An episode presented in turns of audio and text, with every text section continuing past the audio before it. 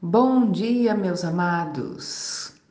Às vezes as pessoas perguntam, né? Como é que eu faço para ter uma vida abundante, uma vida próspera, uma vida que dê certo? A palavra de Deus, ela tem resposta para as nossas perguntas, para todas e para aquelas que ainda iremos fazer. Olha o que diz Josué 1:8, você já deve conhecer.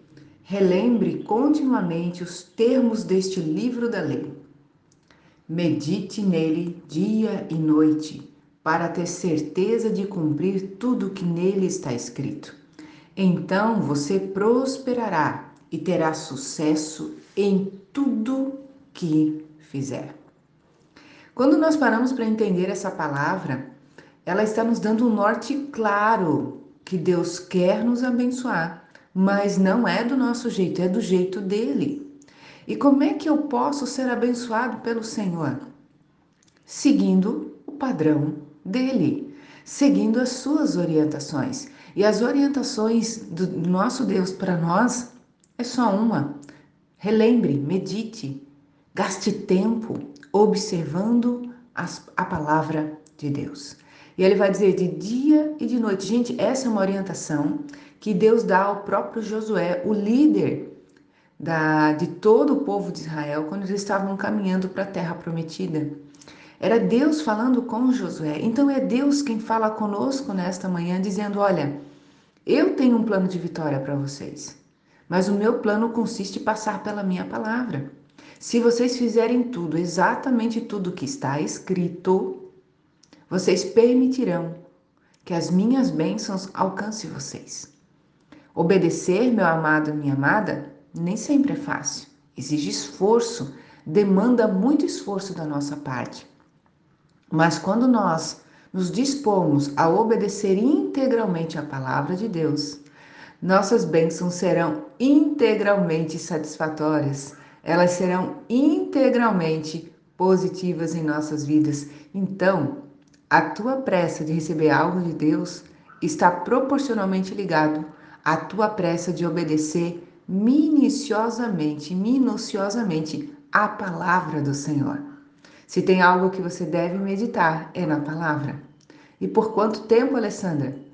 De dia e de noite. Observar os detalhes daquilo que você tem olhado, que você tem meditado, para cumprir, para fazer tudo aquilo que está proposto na palavra, no coração de Deus. Sabe qual vai ser a, a consequência?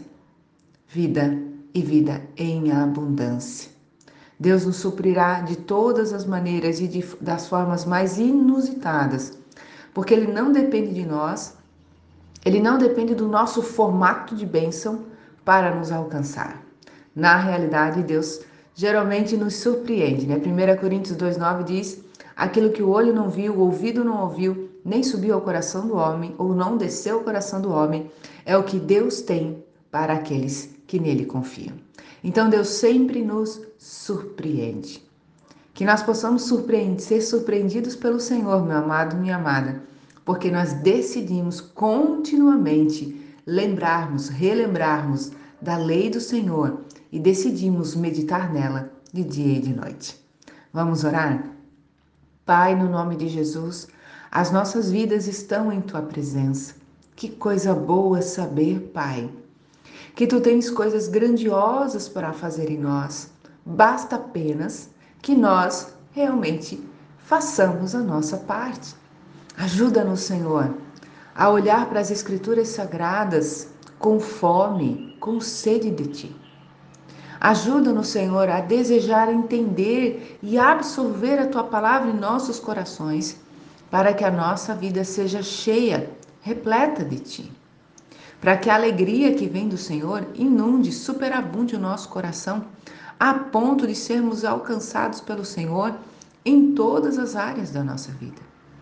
Assim, Jesus, nós poderemos descansar em Ti, descansar em Tua presença, descansar em Teu poder. Assim, Pai, nós oramos nesta manhã e decidimos, ó Pai, colocar a nossa vida na Tua presença.